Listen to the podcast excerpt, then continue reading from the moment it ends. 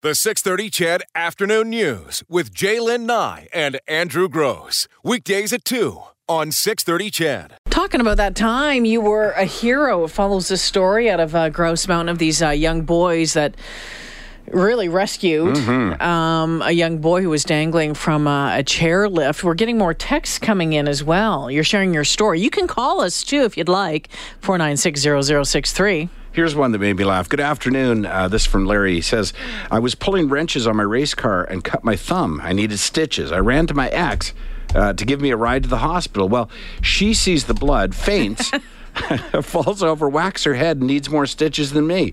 I stopped the bleeding, loaded her in the car, and we both went for stitches. I learned next time to fix myself first. I suffered a cardiac arrest in September of 2016 while getting dressed for work. No warning. I was alert, then gone. My wife heard me collapse and called out to my 20 year old daughter, who gave me CPR while my wife called 911. The paramedics arrived within 10 minutes, defibrillated me. A month in the hospital, but I made a complete recovery. My daughter is my hero. Nice. Wow. 1976, I was in grade six and lived in a house by uh, the main CNR railway by Entwistle. A train was going by one night, and I saw from my bedroom window a fire on the train. My dad called CNR, and they stopped on uh, they stopped it on Gainford and put it out. It was a wheel that had overheated and would have probably derailed. That from Troy. Wow. Listen to this one. When working in Victoria one winter, I heard screaming in the hall of the hotel I was staying in. In the hallway, a number of people were milling about. When I went to the room where the lady was yelling, I found her husband on the floor not breathing. I performed chest compressions until the ambulance arrived. He lived, but I was upset when I heard, now listen to this, when I heard the wife saying to the police they were celebrating their anniversary by doing some heroin. Oh. I wonder if I would have done things differently if I knew beforehand what they were doing. Always, uh, always natural to question yourself. Uh, once on westbound Yellowhead, saw a dog get hit on eastbound on ramp, turned around to get it, spent two hours looking for an emergency vet. Uh, had just went out with one year old son for ice cream. Saved the life of the dog. Uh, a couple from Calgary. So, and talk about this. Uh, there's a story out today. Talk about a hero, a fellow who. so, A hero? I don't know. uh, well, yeah, he went and rescued her. So, um, there was this grandma. She was uh, in Iceland with her son. They were they went on this trip to Iceland, and there was what she described, and it looks like an ice throne. It was a big hunk of ice that uh, washed up on shore, looked like a big lounger chair. And this this grandma decides, oh, I'm going to go have my picture taken on it. So she's laying on this ice throne when a big wave comes up, and it was strong enough to move the ice throne back out. Into the ocean. It was basically sweeping her out to sea. Yes. So, you know, the son sprang into action. He immediately got his camera out and started, started taking pictures. taking pictures and, And then a- tweeting about it. a nearby a boat captain was nearby. He's like, ah, I've done this before. Waded into the water, grabbed the grandmother. And she chuckled about it. She says, I don't weigh, weigh very much, so it was a little easier to float off with me, I guess. You know, it's funny. Obviously, someone uh, having never spent much time on an, uh, you know, the, on the coast, because any maritimer will tell Mm. Stay you, away from those. Yeah, stay away from uh, those little chunks of ice because as soon as you put weight on them, it often launches them. Mm. So iceberging, they call it out uh, on the east coast, at least uh, off the coast of Prince Edward Island. Speaking of people doing great things. And we don't have a single person that we can uh, single out and identify as being great. But listen to this story. It happened in Kingston, here in Canada. Uh, a grocery store accidentally left them their store unlocked on Family Day. So they were closed for Family Day, uh, but uh, whoever just forgot to lock the door. This is uh, what's a, is it a Save On or Food Basics or something? I think is the name of the company. Um, so what happened was the doors are unlocked. People start arriving on Family Day to shop, and quickly determine that the store's not open. So somebody eventually phones the police and says, "Hey, th- this store is unlocked." And the police arrive and they notify management. Management comes down, locks up the store, and then the police say, "Look." Do an inventory over the next 24 hours. Let us know exactly what was stolen, and we'll file a report. Well, they did the inventory Nothing was stolen. Not only was nothing stolen, some people had left money on the counter for the items that they had Left shopped for. note. Left a note saying who they were. One Uh, woman did all of her shopping. I guess she's a well-known customer. She's uh, Yeah. she's uh, elderly. She walked there, had all her bags. She's like, "I'm getting all my stuff." Just Came kept- back the next day. kept a list of what she had purchased, brought it back the next day, and said, "All right, how much do I owe you?" Um, it's funny because spokesperson for Metro Food Basic Umbrella Company, uh, Foods Basic Umbrella Company, says it speaks volumes to just how great the community and our Food Basics customers truly are. Uh, we'd like to extend our gratitude to the customers who visited us on Family Day for the respectful patronage of our I'm, store. I'm, wondering if it was, you know, closer down by the university, if that might have been different yeah, I know. on a Friday night. That's funny. Eh? I've always wanted to do one of those shopping sprees. You know, you win a shopping spree where you get five minutes to shop for whatever. Go. And you, you know, I've always thought I'll go straight to the meat section or the seafood section or whatever. But imagine walking into a supermarket and realizing, Yeah, but th- there's there's cameras everywhere. Yeah. Like, I mean, yeah, I- think people just need to realize or are realizing that there's cameras everywhere. So, Sure. okay, I'm going to go in and do this. I'm going to come back and give them my money or leave them a note saying, hey, uh, here's five bucks for my tom- for the tomatoes. yeah. You know, and I and I love that. I think uh, that that whole honesty is is good. I think you know that fills up your karma bank a little bit. Oh, absolutely. You, we always talk- have to be topping that You know, off. here's the thing: we we tell the story now because we get asked about you know losing the engagement ring Mm. in in Jamaica, and the fact that says, oh, well, that guy, you know, is going to give you it back, and you know, when we say no, at first it was like he was not going to give it back to us because he pulled it back into his body Mm-hmm. when when when Coach went up and was talking to him and was start asking about insurance and all that sort of stuff, and Jim got it from him, um, but people are like, really, like he was you, you thought about keeping it. Well, Mm-hmm. of course you think about keeping it, but See, it's and funny. then someone else said, you know what, you, you gave him money, and we said, yeah, we did give him money, and he took it. I'm like, yeah, I expected him to take it, but other people like were saying, oh no, I wouldn't have taken, I wouldn't have taken it. Well, it, it- that sort of situation, uh, that sort of gets back to the topic of ethics, right? Yeah.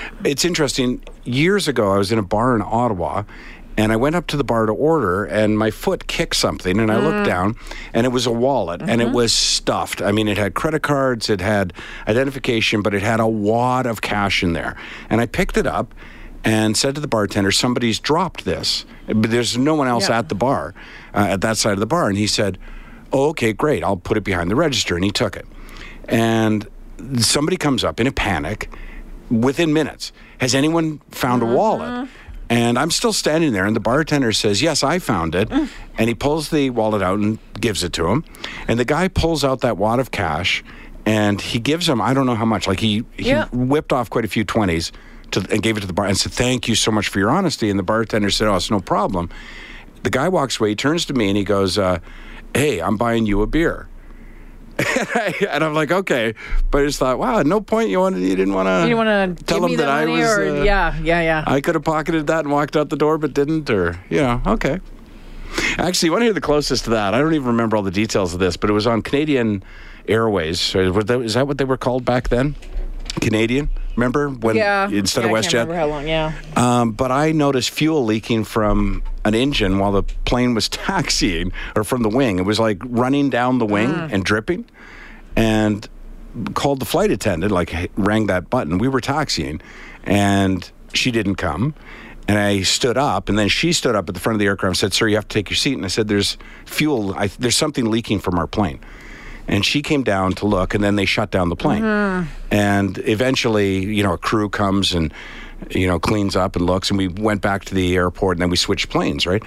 But it was funny because on the next flight, it was the same crew, same passengers, and uh, they're doing the drink orders, and the guy behind me says uh, his drink should be free. And the flight attendant was like, "Oh, we don't really have a policy for yeah, that." yeah. And he said, "Well, then I'm paying for his drinks." But it is just funny sometimes. Like, I, and it doesn't matter. I'm happy not to have taken off on a plane that was Yeah, leaking that fuel. something I'm- was going on there. Right. I'm happy the guy got his wallet back. But it's just, it's just funny. It doesn't doesn't deter me from wanting to do the right thing. But it just is funny. If you had found my ring, Mm-hmm. Oh, are you kidding me? I have, I looked for your ring. I know you did, but I so, wanted to be your hero. you wanted to be my I hero. did. I wanted to go knock on your door and say, I've got something for you. Because it was funny, because all of us, when we were back in that water, we're all just Yeah. searching through the ground, and we were so far off. It was quite funny, actually, from where he found it, from the where the waves took it. But if if you found somebody's ring somewhere, Mm-hmm. and they said, "Here's a bunch of cash," would you take the cash?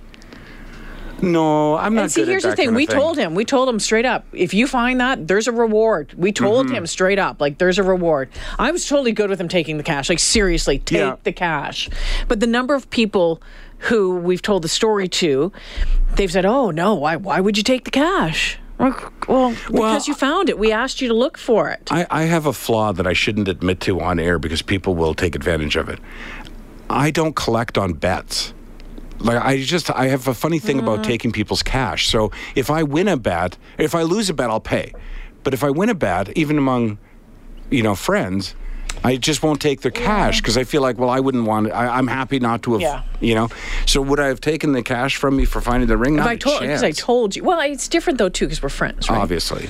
But Even a stranger, if I was walking around the beach and stepped on a ring and picked it up and saw it, I would I take would it take it to to- the front yeah. desk and say I found a ring.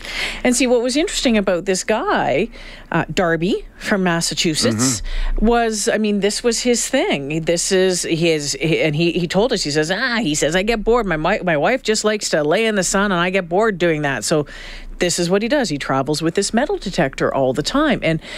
And I don't know what the rules are. If you find something in the ocean, finders keepers. I don't know how that works. But he Now- specifically offered to find it for you, though. we like talked he's, to him. Yeah. we saw him out there, and we talked to him and showed him the picture, all that sort of stuff, right? So, yeah, yeah. And now, had we, had we, there's a very good chance had we not been walking by Mm-hmm. at that exact moment that we might not have ever seen the ring again. Because I'm not sure that he would have told us about it or or turned it in. But there was a report filed with the hotel, right? Because we did it Mm-hmm. for insurance.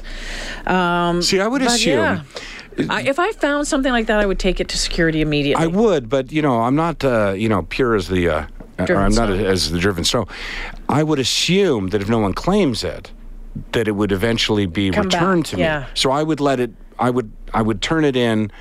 Um, with the hopes that it finds its rightful owner. But if not? But if not, if they turned, if the hotel turned around after a month or two months or whatever and said, Yeah. okay, nobody claimed it, I would say, great, I'll and you'd take have it. to remember you'd have to remember to ask like, what's your policy on that Mm-hmm. yeah that's that's an interesting one he had a couple of gold rings he'd had he'd found a couple of gold but rings But he wasn't turning those in anywhere, no right? He was no, keeping them. he was keeping them mm-hmm. and he had a bunch of other junk you know on the on, on the the the lounger stuff but he had said yeah he this he pays for trips right So you mentioned Karma Bank a moment ago. I always find it just, I don't know that there is a Karma Bank or the Karma works, but I do know this. It feels good to do the right thing.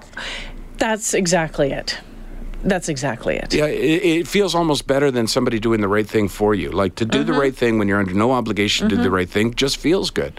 318, we'll take a quick break here. Uh, we've got an interesting story about a CRA scam Mm-hmm. with a twist coming up.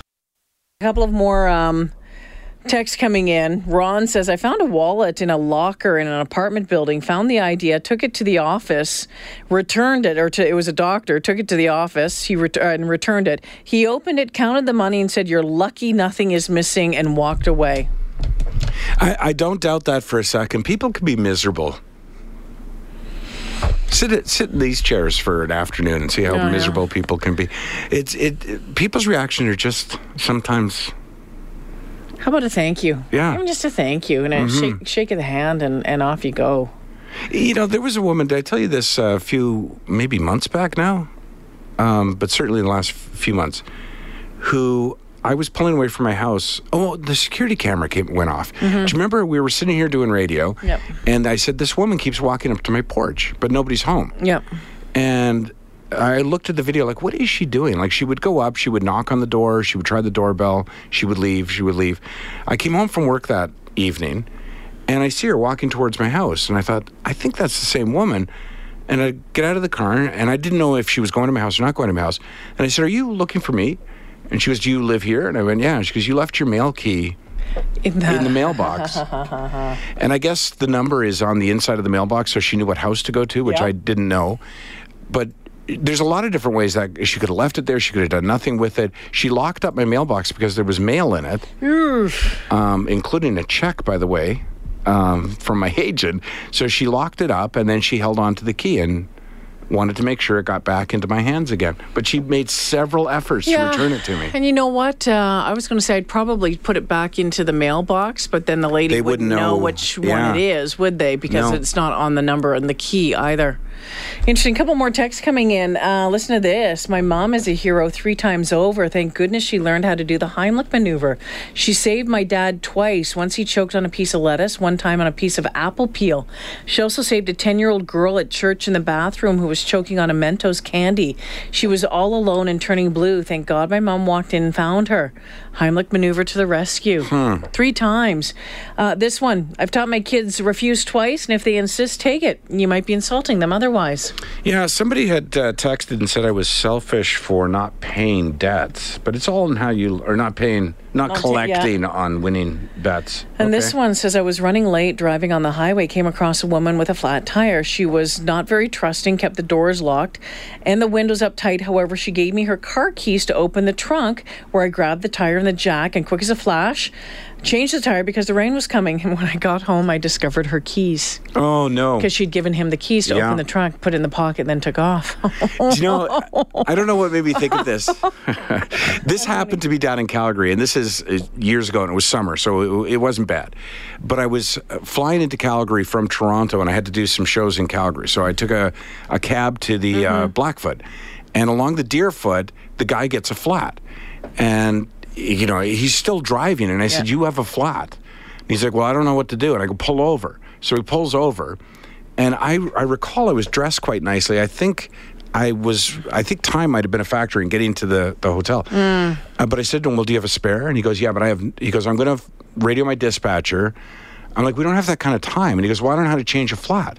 So I'm like, All right, fine. So took off my jacket, changed his flat uh, with the spare. Yeah. Told him, Listen, this, this tire is not. Don't drive Yeah, it. don't drive at high speeds on this tire. 50 kilometers an hour max, get it fixed uh, at a tire place if you don't know how to do it yourself. And he was like, okay, well, thanks very much. Yeah, no problem. Then he drives to the hotel. We get to the Blackfoot and he's like, okay, that'll be 26, whatever. And I went, you're kidding, right? He went, well, no, I still got to collect the fare. I'm like, okay. So I didn't tip him. I, I think the tip was I just changed your tire on the side of the Deerfoot. I'm dripping in sweat. Anyways, I didn't tip him. He was like, uh, uh, "That doesn't include tip," and I'm like, "I can't. I just, I can't talk to you anymore. Doesn't include tip." I'm sorry. I'm I'm trying to roll my eyes back into the right. Like, uh, come on. I know. It was just like, really? Okay. I mean, he did thank me, and I did get to my destination. So it was, you know, slightly selfish that I wanted to keep going. The alternative would have been to tell him, "Well, call another cab to pick me up, mm-hmm. and have them take over the fare, and you can solve your own You problems." figured out yourself. But it's one of those things where I thought, hey, I know how to do it. I'll help this guy out. And maybe it is selfish to think, well, perhaps there should be some reward for me, like maybe the fare, you know, but okay, whatever. But I mean, if it were to happen to me tomorrow, I would change the flat again. Like it doesn't change anything for me. It's just, but it does stay in your memory, right? The 630 CHED Afternoon News with Jaylynn Nye and Andrew Grose. Weekdays at 2 on 630 CHED.